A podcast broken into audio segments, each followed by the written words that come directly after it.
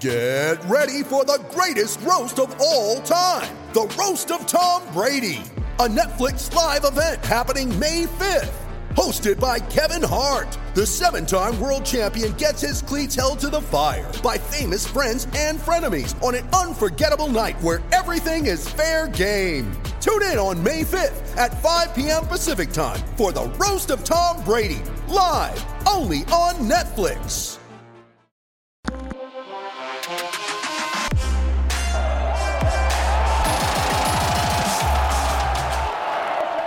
All right, it's time for another edition of the Blue White Breakdown Podcast, Penn Live's Penn State podcast. I'm Greg Pickle, joined today by the newest member of our Penn Live Penn State team, Daniel Gallen. He's in State College. He covered Friday night's open practice, number 15 for the Nittany Lions. Daniel and I were both there, and we'll spend most of this podcast talking about that, what we saw, what we've learned this spring. We'll get into some recruiting news and notes as well. But Daniel, uh, let's start with this. Let's tell the listeners a little bit about your background. You obviously have been at Penn Live now for a number of years. You covered the Eagles, and now you're up in State College. Yep, I've been at Penn Live since 2016. Started covering the Philadelphia area for two years, recruiting, high school football, high school basketball, uh, and then I spent the past three years covering uh, the Philadelphia Eagles during a very interesting uh, set of years for for that NFL team. So uh, it's fun to be up in state college and, and back covering college football, uh, which I've which it's been a couple years. Yes, it's a very interesting time for this team as well. James Franklin uh, just presided over his eighth spring practice, and Penn State has a lot of questions to answer. There's no question about that. This is a team that has issues uh, at a number of spots with depth and with who could be starters and who the quarterback's going to be and all of that. So I guess let's start with the offense. And we got a chance to see Mike Yurcich's group in action twice. Um, the, for certainly when we saw practice number 12 open, it was not a well-oiled machine. It looked a lot better, I think Friday night. Just let's, start with your initial impressions on what that offense looked like and what fans can expect to see from that attack this year. Yeah, it definitely seems like there's a good amount of variety uh, with what the Lions will do under Mike Yurcich. Uh, we saw some interesting uh, personnel packages, decent amount of 12 personnel with two tight ends. Obviously, uh, on social media, got a little buzz with Sean Clifford and company going under center a couple times, but there was tempo, trying to get the ball out quickly to guys on the edge in space, and then complementing that with you know a good stable of running backs who you know were were able to do some interesting things, some impressive physical things. Uh, I thought. Yeah, there's no question about that. Keyvone Lee was the guy who really jumped off the the field to me, so to speak. I mean, this is a guy who saw a ton of playing time last year because Journey Brown obviously, unfortunately, had the heart issue that took his ended his career. Uh, Noah Cain was hurt in pretty much the first couple of snaps at Indiana last October. He was able to do some things this this uh, spring, and he seems to be recovering well, but he was not door, uh, active during the scrimmage part of this. And Keyvone Lee really kind of took advantage of that, I thought. And another guy who was impressive was John Lovett, the Baylor transfer. You know, here's a guy who um, comes in from Baylor, and to me, he looks like a very good option out of the backfield for Penn State. So we'll see what they can do with him. But yeah, you're right. The offense was was fast. There was tempo, and I think what a lot of Penn State fans have come to expect is that you know they get up to the line of scrimmage and then they look over to the sideline. There's a lot of check with me. There's a lot of changing the play based on the defense, and that's not what Mike Yurcich wants to do. Mike Yurcich wants to get everyone to the line of scrimmage, know what the play is, uh, the play before, and then go from there. So this will definitely be a faster offense, and we'll see what happens at the quarterback position. What were your your takeaways from Sean Clifford's day, Daniel? I thought he looked pretty good. Uh, I wasn't at practice number 12, but obviously he got some mixed reviews uh, for his performance there. And in reading some of the coverage uh, on Penn Live and elsewhere, it seemed like Clifford, you know, took a step forward uh, in that week. Uh, looked confident. Uh, looked, you know, pretty crisp back there.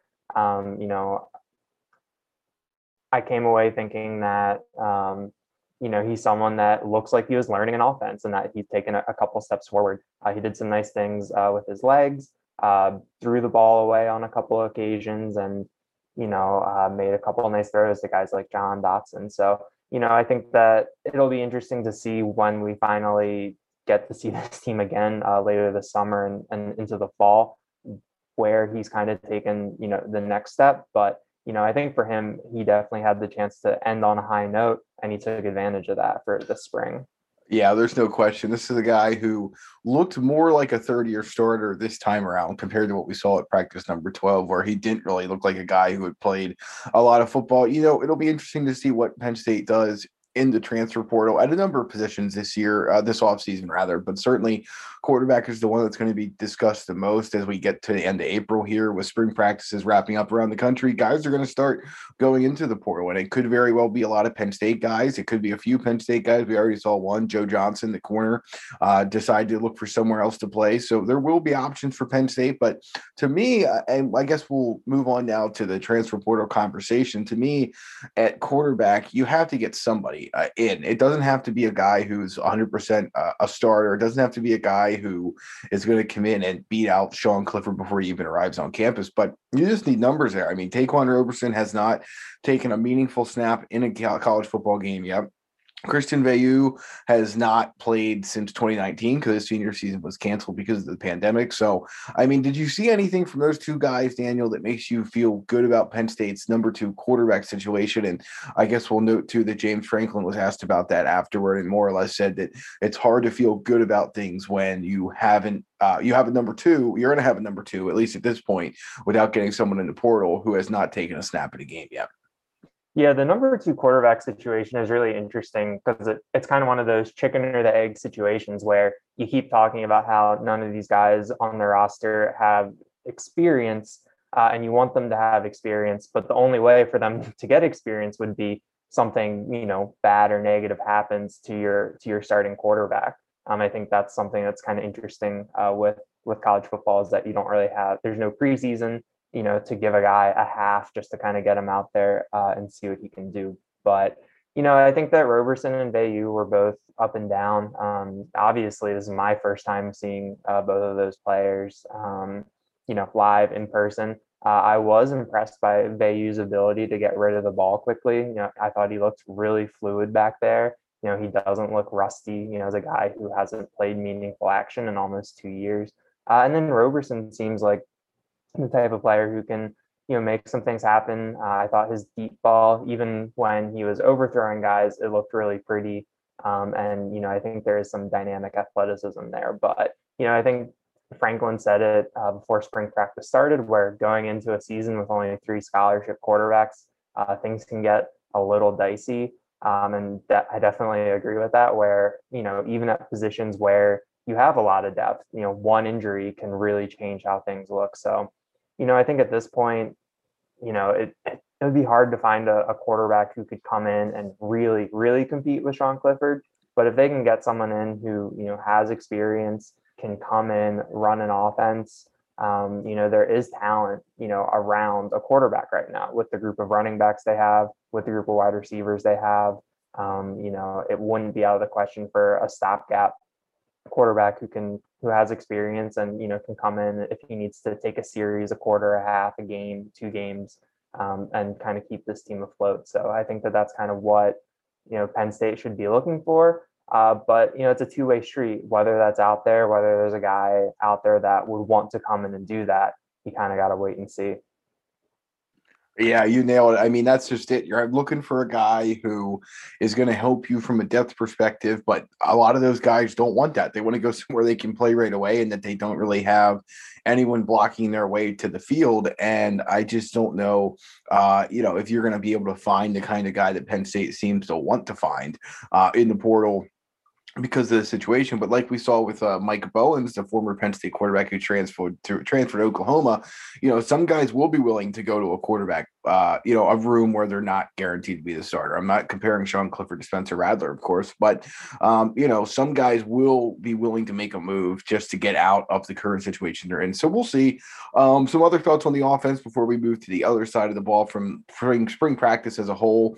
Mike Miranda certainly looks locked in as the center. We didn't see Des Holmes working uh, in the interior of the line. I would expect that to change in the summer. We're not sure why he wasn't uh, available for practice, but uh, so a lot of other guys got some work there. But ultimately, you know, this is a team that I think at receiver, you can feel pretty good about some things. I think you can see Cam Sullivan Brown, maybe finally the lights going off for him and that he could be a part of this offense. Obviously, you have Jahan Dotson, you have Parker Washington, who made the catch of the, the scrimmage on Saturday, uh, Friday, rather, with a one handed grab kind of close to the sideline that was really impressive. And, you know, he's obviously showing why people were so excited about him last year after he caught uh, six touchdowns. So he, he's back. You know, I think you can feel pretty good about the tight end situation. You know, the offensive line has some experienced guys, Caedan Wallace, uh, Rasheed Walker anchoring that. So I think uh, all told, you know, the offense is uh, in a place where it could certainly take a step forward. It could certainly be Mike Yurcich's creation, um, what we've seen him do at some other schools. But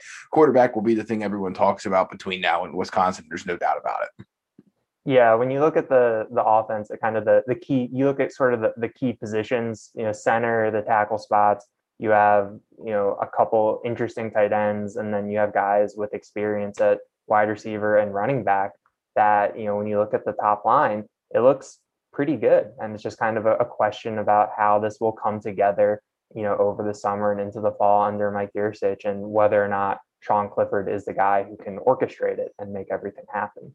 Yes, you got it. So, you know, I'm just thinking of, uh, you know, obviously this quarterback situation is interesting because you have Will Pribula, who will be here next year. You have Drew Allar, who will be here next year. And obviously those guys can't help Penn State this year, but the future does seem to be looking bright for the Nittany Lions on that front. So uh, this is the Penn Live Penn State uh, Blue White Breakdown, rather. Uh, the Blue White Breakdown podcast is uh, anywhere you get your audio, uh, Spotify, Google, Stitcher, etc.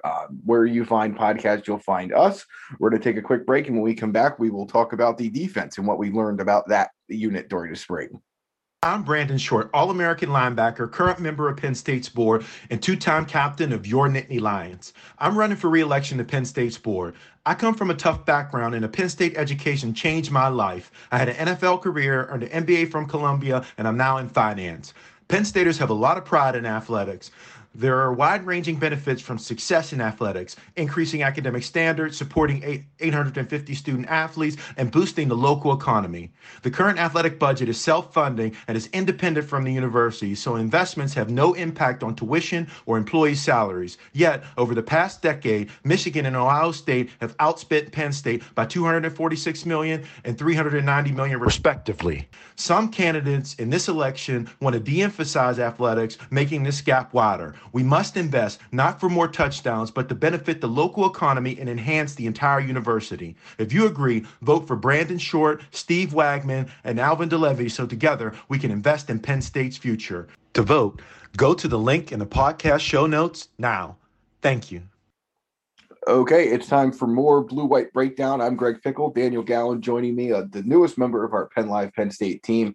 You can find his articles on football, basketball, and just about everything in between in and around State College at pennlive.com slash Penn State football. Daniel, we talked about the offense a good bit during the first half of this show. Let's move on to the defense and what we saw from Brent Pry's group. And I want to start the conversation with Curtis Jacobs, a linebacker who had at least one tackle for loss, possibly two, uh, if I'm remembering correctly. He looks like the the five star we all thought he could be coming out of high school. And Penn State, I think, is going to do a lot this year where they play just two linebackers. They get out of their base defense. They go to a sub package, and it's going to be hard to find a better tandem, I think, than Brandon Smith and and Curtis Jacobs when those two are on the field. Yeah, Jacobs was really physically impressive, and he was type of guy who just kind of seemed to be around the ball every time you you looked up on Friday night. You'd see 23, you know, just kind of in the play. Uh, there, the tackle for loss you mentioned, he just kind of knifed right through the the line pretty easily, uh, got into the backfield, and so you know I think that he's definitely one of the more intriguing uh, players on the defense as you go forward. As you mentioned, he came in you know with some accolades and, and with some hype, so it'll be interesting to see him in year two try to put that together. And I do really like the idea of um, you know using those sub packages, playing a lot of nickel having Jacobson Smith, uh, Brandon Smith, who's also a really good athlete on the field at the same time. And, you know, I think that that, I think those two players kind of open up some flexibility uh, for Brent Pry and they can really do some things and, and give the defense just some, some different options and can give an opposing offense some different looks. Yeah, I think the biggest question fans have about this defense is will the defensive line be more productive this year in terms of sacks and quarterback hurries and things like that? We saw Jayson Oweh and Shaka Toney. They each had the ability to change a game, but neither one of them necessarily had the stats that most thought they could. Uh, Oweh, of course, doesn't even have a sack uh, during the 2020 season, which, while abbreviated, was um, still nine games long. So, uh, you know, I think that surprised a lot of people. But, you know, just looking at at this defensive line, I don't think you start anywhere else than with Arnold Ebiketie, the Temple transfer. Daniel, I don't know about you, but he was a guy who on Friday night really showcased some nice speed. You could see why he was a second team all AAC pick. And I think Penn State got a good one out of the transfer portal with him. He should be a guy who makes an impact from the start uh, in September at Wisconsin. Yeah, I liked what I saw out of him. We heard only good things about him from coaches and, and teammates over over the course of the spring. And you know, I think when you look at his track record, what he did at Temple, obviously there's a step up in the competition that he'll see going from the AAC to the Big Ten. But when you look at his tools and how he was performing this spring and, and the opportunities that we had to see him, you could kind of see, um, you know, what the coaching staff sees in him and and the type of impact that he could make. So I think that given what you got or didn't get out of the pass rush last year, um, I think adding a defensive end like Ebiketie while losing guys like Toney and Oweh, um, I think that kind of cushions the blow um, a little bit. You know, kind of like in the general transfer portal conversation, you know, when you have the opportunity to bring in a guy who has experience um, and has production, that really helps in, in terms of the learning curve. So you know, I think in terms of new additions, new faces, guys that you know Penn State fans might not really know who are able to make an impact uh, in the fall once the games start. I think Ebiketie will be someone who will really stand out.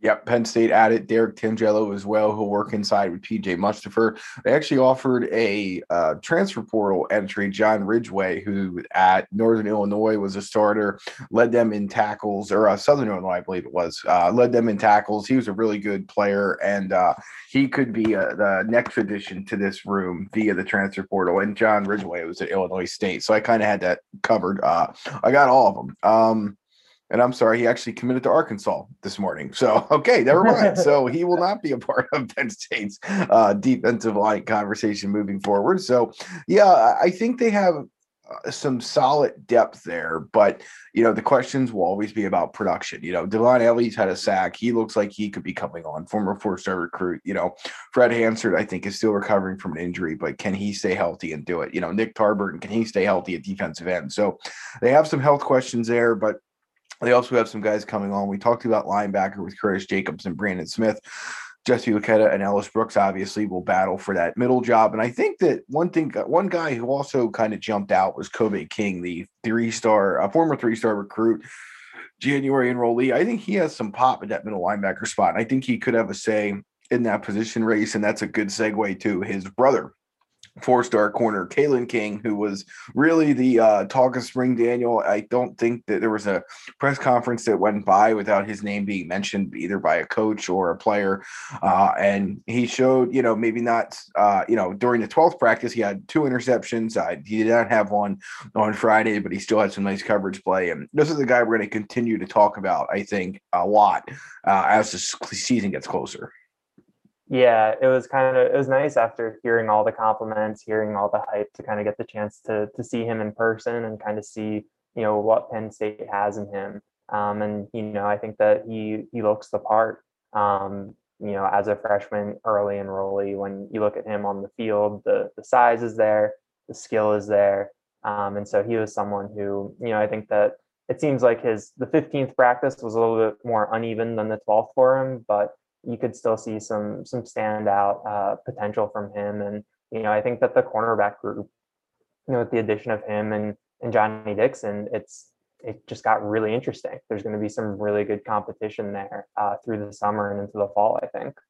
Yeah, this is a secondary group that James Franklin said he he thought would be pretty good, and it seems to think that it's even better now. We saw Keaton Ellis get some work at safety during practice number 15. I think that's a move that could make sense. Marquis Wilson, of course, flipped over to receiver. He had some nice moments on that side of the ball. But yeah, they are at a point now where they have maybe more corners than they need. So they're going to move some guys around. And this is, a, as this has a chance to be a real strength for Penn State. You know, corner for sure, safety to some extent. You know, Ji'Ayir Brown, I think, is going to be the starter there beside Jaquan Brisker. We know that Jonathan Sutherland, Enzo Jennings, Tyler Rudolph and Keaton Ellis now apparently will get some work there as well. So this has a chance to be the best Penn State secondary of James Franklin's time here. And that says a lot, I think, because they have had some pretty good corners and safeties who have went on to the draft, but they've had issues with getting beat over the top. And this could be the group that finally, I think, uh, puts it all together and keeps Penn State away from as many of those big pass plays as possible. So we'll see. But let's wrap it up with this, Daniel. Just your final thoughts coming out of spring practice, what you learned, what you saw, what's kind of the takeaway takeaway for you heading into the summer? Yeah, I think the big takeaway for me is know, on the offensive side of the ball is just kind of the, the big picture. You know, learning a new offense under Mike Yurcich, what Sean Clifford can do uh, entering you know another year as the starting quarterback, whether or not he can take those steps forward. You know that Penn State needs him to.